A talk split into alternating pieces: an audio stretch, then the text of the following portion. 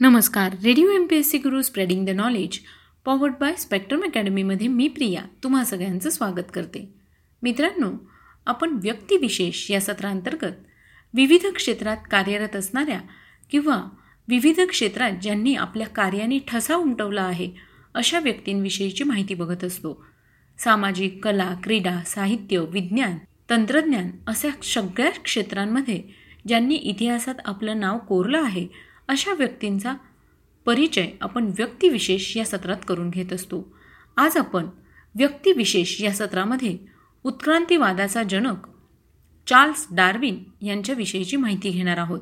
आज त्यांचा स्मृती दिन आहे. त्यानिमित्ताने आपण आज त्यांच्याविषयीची माहिती ऐकूया. चार्ल्स डार्विन यांचा जन्म बारा फेब्रुवारी अठराशे नऊ रोजी श्रुझप्री इंग्लंड या ठिकाणी झाला. त्यांचे वडील रॉबर्ट डार्विन हे नामांकित डॉक्टर व आजोबा इरॅस्मिस डार्विन प्रसिद्ध शास्त्रज्ञ होते. चार्ल्स डार्विन यांना लहानपणापासूनच निसर्गाची आवड होती. वैद्यक विद्येच्या शिक्षणाकरिता ते एडिंबरो विद्यापीठात गेले. परंतु ते न जमल्याने ते केम्ब्रिज विद्यापीठात धर्मशिक्षणार्थ दाखल झाले व अठराशे एकतीसमध्ये पदवीधर झाले. एडिंबरोत निसर्गप्रेमी म्हणून मिळवलेल्या ख्यातीचा त्यांना नंतर फार उपयोग झाला. आरमार खात्यातील एच एम एस बिगल या सर्वेक्षणार्थ जलपर्यटनास निघालेल्या एका जहाजावर निसर्गशास्त्रज्ञ म्हणून त्यांची नेमणूक झाल्याने त्यांच्या आवडीच्या विषयावर संशोधन करण्याची व निसर्गातील चराचर वस्तूंचे सूक्ष्म निरीक्षण करण्याची संधी त्यांना प्राप्त झाली. यातूनच एकोणीसाव्या शतकातील एका क्रांतिकारक सिद्धांताचा पुढे जन्म झाला. अठराशे एकतीस ते छत्तीस या पाच वर्षांच्या काळात द अमेरिका अटलांटिक महासागरातील बेटे न्यूझीलंड ऑस्ट्रेलिया पॅगस बेटे Cape of Good Hope Tasmania Saint Helena इत्यादी ठिकाणी केलेल्या प्रवासात त्यांनी तेथील प्राणी वनस्पती व खडक यांचे सूक्ष्म अवलोकन करून अनेक नमुन्यांचा संग्रह केला. प्राणी आणि वनस्पती यांच्या विविध जातीतील फरक व भिन्न नैसर्गिक परिस्थितींशी त्यांचे अनुयोजन म्हणजेच परिस्थितींशी समरस होण्याकरिता सजीवात झालेले शारीरिक आणि क्रियावैज्ञानिक बदल यांच्या निरीक्षणाने जातींच्या निर्मितीसंबंधी त्यांच्या मनात काही निश्चित कल्पना साकार होऊ लागल्या. विशेषत प्राचीन वनस्पतींच्या काही जीवाश्मासंबंधी विचार करून भूतकालीन व वर्तमानकालीन जातींच्या परस्पर संबंधांचे त्यांना आकलन होऊ लागले. सफार सफरीहून परत येईपर्यंत त्यांचा संग्रह माहिती व जातींच्या परस्पर संबंधांच्या कल्पना अतिशय संपन्न झाल्या. नंतर त्यांनी या कल्पनांचा जीवविज्ञानाच्या प्रगतीसाठी मुक्तपणे उपयोग केला. त्यांनी अठराशे एकोणचाळीस ते शेहेचाळीस या कालावधीत प्रवासातील माहितीचे चार पाच ग्रंथांमध्ये सुलभपणे संकलन केले. त्यावरून त्यांचे सूक्ष्म निरीक्षण लेखनशैली आणि संशोधक वृत्ती याची कल्पना येते. त्यातील काही भाग a naturalist voyage on the Beagle या सामान्य नावाने ओळखला जातो व तो आदर्श प्रवास वर्णन म्हणून मानला जातो. कबुतरांच्या संकरणाबद्दलची कृत्रिमरित्या केलेल्या प्रजोत्पादनाची माहिती त्यांनी संकलित केली असून जगातील शिंपली जलचराबद्दल म्हणजेच बार्नॅकल या चार पुस्तिकाही प्रसिद्ध केल्या होत्या. ते लंडनमधील भूविज्ञान मंडळाचे चिटणीस अठराशे अडोतीस ते अठराशे चौवेचाळीस या कालावधीत होते. अठराशे एकोणचाळीसमध्ये ते रॉयल सोसायटीचे सदस्य म्हणून निवडले गेले. जवळजवळ पंचवीस वर्ष म्हणजे अठराशे तेहतीस ते अठराशे अठ्ठावन्न या काळात चार्ल्स डार्विन यांनी सृष्टी निरीक्षण व संशोधन करून विद्यमान जीवांच्या जातींच्या उत्पत्तीसंबंधी आपला सिद्धांत तयार केला. अठराशे अडोतीसमध्ये टॉमस रॉबर्ट मॅल्थस यांनी प्रसिद्ध केलेल्या लोकसंख्येबद्दलचा प्रबंध essay on the principle of population Darwin यांच्या वाचण्यात आल्यावर त्यामध्ये दर्शविलेली जीवनातील स्पर्धा ही कल्पना त्यांच्या नैसर्गिक निवड या संकल्पनेशी सुसंगत असल्याने त्यांना आढळले.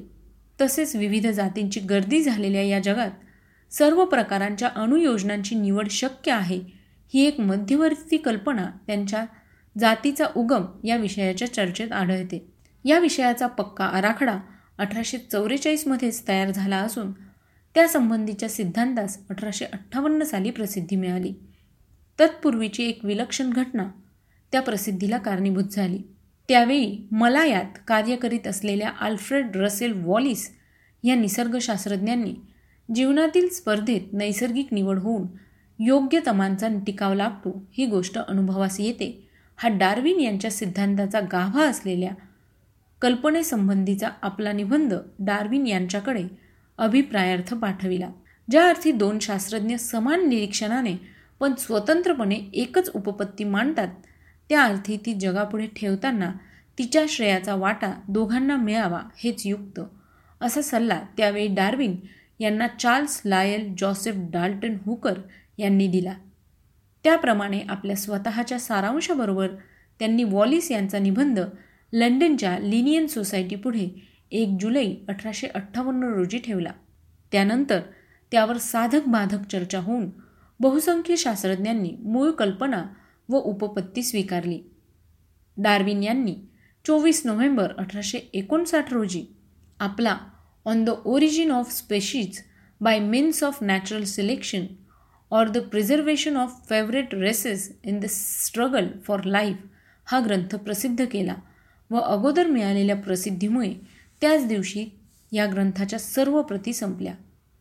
हा ग्रंथ संक्षिप्त रूपात ओरिजिन ऑफ स्पेशीज या नावाने निर्देशिला जातो. सर्व जीव हे स्वयंजनांपासून उत्पन्न झालेले असून ते सर्व अपरिवर्तनीय आहेत. म्हणजेच आकाराने कायम आहेत ही जुनी व शतकानुशतके धर्मोपदेशकांनी रूढ केलेली कल्पना निराधार असून सर्व विद्यमान जीव प्राचीन व साध्या जीवांपासून क्रमाक्रमाने विकास पावत आले आहे व ते परिवर्तनीय आहेत. ही जैव क्रमविकास सिद्धांताची मध्यवर्ती कल्पना आहे. डार्विन यांनी आपल्या ग्रंथात याला सबळ पुरावा सादर केला. जगातील मर्यादित जीवनसाधने व अमर्याद जीवसंख्या यामुळे जीवनार्थ स्पर्धाने उत्पन्न होऊन त्यामध्ये नैसर्गिक निवडीमुळे योग्य तमांचा टिकाव लागतो असा निष्कर्ष डार्विन यांनी काढला. प्रत्येक पिढीत नैसर्गिक निवडीच्या चाळणीतून अतिशय योग्य जातींची निवड होऊन इतर नाश पावतात. योग्य व्यक्तीतील भेद अनुवंशिकतेमुळे पुढच्या पिढीत उतरून त्यामध्ये पुन्हा निवड होते असा प्रकार सतत चालू राहून नवीन जातींची निर्मिती होत राहते हा डार्विन यांच्या शोधाचे सारांश आहे. या कल्पनेला त्यावेळी धर्मोपदेशकांचा बराच विरोध झाला. मात्र विरोधकांकडे त्यांनी लक्ष दिले नाही. इंग्लंड अमेरिका जर्मनी या देशात अनुक्रमे जुलियन हक्सली एसाग्रे व एन्स्ट हेकल या शास्त्रज्ञांनी त्यांचा पाठपुरावा केला. चार्ल्स डार्विन यांनी अठराशे बासष्ट ते अठराशे एक्क्याऐंशी या अवधीत वनस्पती व प्राणी या संबंधीचे दहा उत्तम ग्रंथ लिहिले. On the various contrivances by which British and foreign orchids are fertilise by insect हा त्यांनी अठराशे बासष्टमध्ये आमरांच्या फुलामध्ये म्हणजेच आर्किडेसी कीटकांकडून परागकणांची नेयान कशी घडवून आणले जाते याचे वर्णन या ग्रंथात केले आहे. On the movements and habits of climbing plants हा ग्रंथ त्यांनी अठराशे एकसष्टमध्ये लिहिला. यामध्ये त्यांनी आधारावर चढत जाणाऱ्या वनस्पतींची हालचाल म्हणजे त्यांचे स्पर्शग्रहण आधाराशी बिलगणे किंवा त्याभोवती वेटोळे घालीत वर वाढणे आणि त्या कार्याकरता मूळच्या अवयवात घडून आलेली रूपांतरे इत्यादींचा तपशील त्यांनी या ग्रंथात दिलेला आहे. The variation of animals and plants under domestication हा अठराशे अडुसष्टमध्ये त्यांनी लिहिलेल्या ग्रंथात पाळीव जनावरे व लागवडीत असलेल्या वनस्पती यामध्ये घडून येणाऱ्या बदलासंबंधी माहिती दिलेली आहे. The descent of man and selection in relation to sex.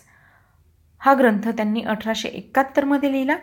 यात त्यांनी मनुष्य प्राण्यांचे अवतरण ते कोणत्या पूर्वजांपासून झाले आणि त्यामध्ये कोणते बदल कसे घडून आले तसेच प्राण्यातील लिंगभेद व त्यावर आधारलेली निवड यांची क्रमविकासातील म्हणजेच उत्क्रांतीतील भूमिका इत्यादी संबंधीचे ग्रं विचार ग्रंथित केले आहेत.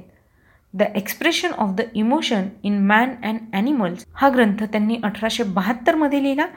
यामध्ये त्यांनी मनुष्य व इतर प्राणी यातील भावनाविष्कार त्यातील साम्य व भेद आणि त्यावरून त्यांचे परस्परातील आप्तभाव आणि त्यामुळे मिळालेला क्रमविकासाला आधार यांचा उहापोह केलेला आढळतो. इन्सेक्टिव्होरस प्लांट्स अठराशे पंच्याहत्तरमध्ये त्यांनी या ग्रंथात कीटकांवर अंशतः उपजीविका करणाऱ्या वनस्पतीत आढळणारी स्पर्शग्राहकता आणि त्यानुसार घडून येणाऱ्या कीटकांना पकडून ठेवण्याचा प्रतिसाद व शेवटी कीटकांचे पचन आणि या सर्व प्रक्रियेस सोयीस्कर असे रूपांतर यासंबंधीचा तपशील या ग्रंथात आढळतो. The effects of cross and self fertilisation in the vegetable kingdom हा ग्रंथ त्यांनी अठराशे शहात्तरमध्ये लिहिला. यामध्ये त्यांनी वनस्पतीतील स्वफलन परफलन या प्रजोत्पादनपूर्व प्रक्रिया त्याकरता असलेल्या संरचनातील वैशिष्ट्ये त्यांचे भावी पिढीतील संततीवर होणारे परिणाम आणि त्या प्रक्रियेची क्रमविकासातील भूमिका याची चर्चा या ग्रंथात आढळते. डार्विन यांच्या जातींचा उगम या सिद्धांतामुळे व जीवांचा क्रमविकास उत्क्रांती या तत्वाला त्यांनी दिलेल्या अनेक प्र पुराव्यामुळे त्यावेळी त्यानंतर जीवनाकडे पाहण्याचा विचारी लोकांच्या दृष्टिकोनात फरक तर झाला शिवाय अनेक शास्त्रांच्या चर्चेतही नवा विचार महत्त्वाचा ठरला. वनस्पती विज्ञानातील व प्राणी विज्ञानातील क्रमविकासाची बाब लक्षात घेऊन वनस्पतीं व प्राण्यांमध्ये नैसर्गिक वर्गीकरणाचे तत्त्व अंमलात आणणे अपरिहार्य झाले आहे. प्राण्यांचे वर्गीकरण वनस्पतींचे वर्गीकरण जातीतील भेद व अनुवंशिकता यासंबंधी पुढे ग्रेगोरोर मेंडेल यांनी केलेल्या संशोधनावर आणि मेंडेल पूर्व संशोधनावरही डार्विन यांच्या कार्याचा बराच प्रभाव पडलेला आढळतो. तसेच कोशिका विज्ञान व अनुवंशिकी यामध्ये झालेल्या संशोधनामुळे डार्विन यांच्या मूळच्या सिद्धांतातही काही फरक पडल्याचे आढळते. चार्ल्स डार्विन याने on the origin of species या ग्रंथात उत्क्रांतीवादाचा सिद्धांत मांडला आहे. तो असा आहे सर्व सजीव पृथ्वीवर निसर्ग नियमाने जन्माला येतात. ज्या सजीव जाती नैसर्गिक बदलांना तोंड देत उत्क्रांत होतात किंवा जुळवून घेऊ शकतात त्यात जाती काळाच्या ओघात टिकतात. ज्यांना हे जमत नाही त्या प्राणीजाती नष्ट होतात व त्यांची जागा नव्या जाती घेतात. हे बदल घडायला कोट्यवधी वर्ष जावे लागतात. असा या सिद्धांताचा सर्वसाधारण गोष गोषवारा आहे. हा सिद्धांत चार्ल्स डार्विन यांनी अठराशे अठ्ठावन्नमध्ये मांडला होता. चार्ल्स डार्विन यांचं एकोणीस एप्रिल अठराशे ब्याऐंशी रोजी इंग्लंड या ठिकाणी निधन झालं.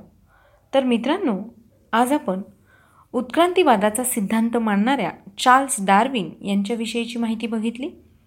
तुम्हाला ही माहिती कशी वाटली ते आम्हाला नक्की कळवा.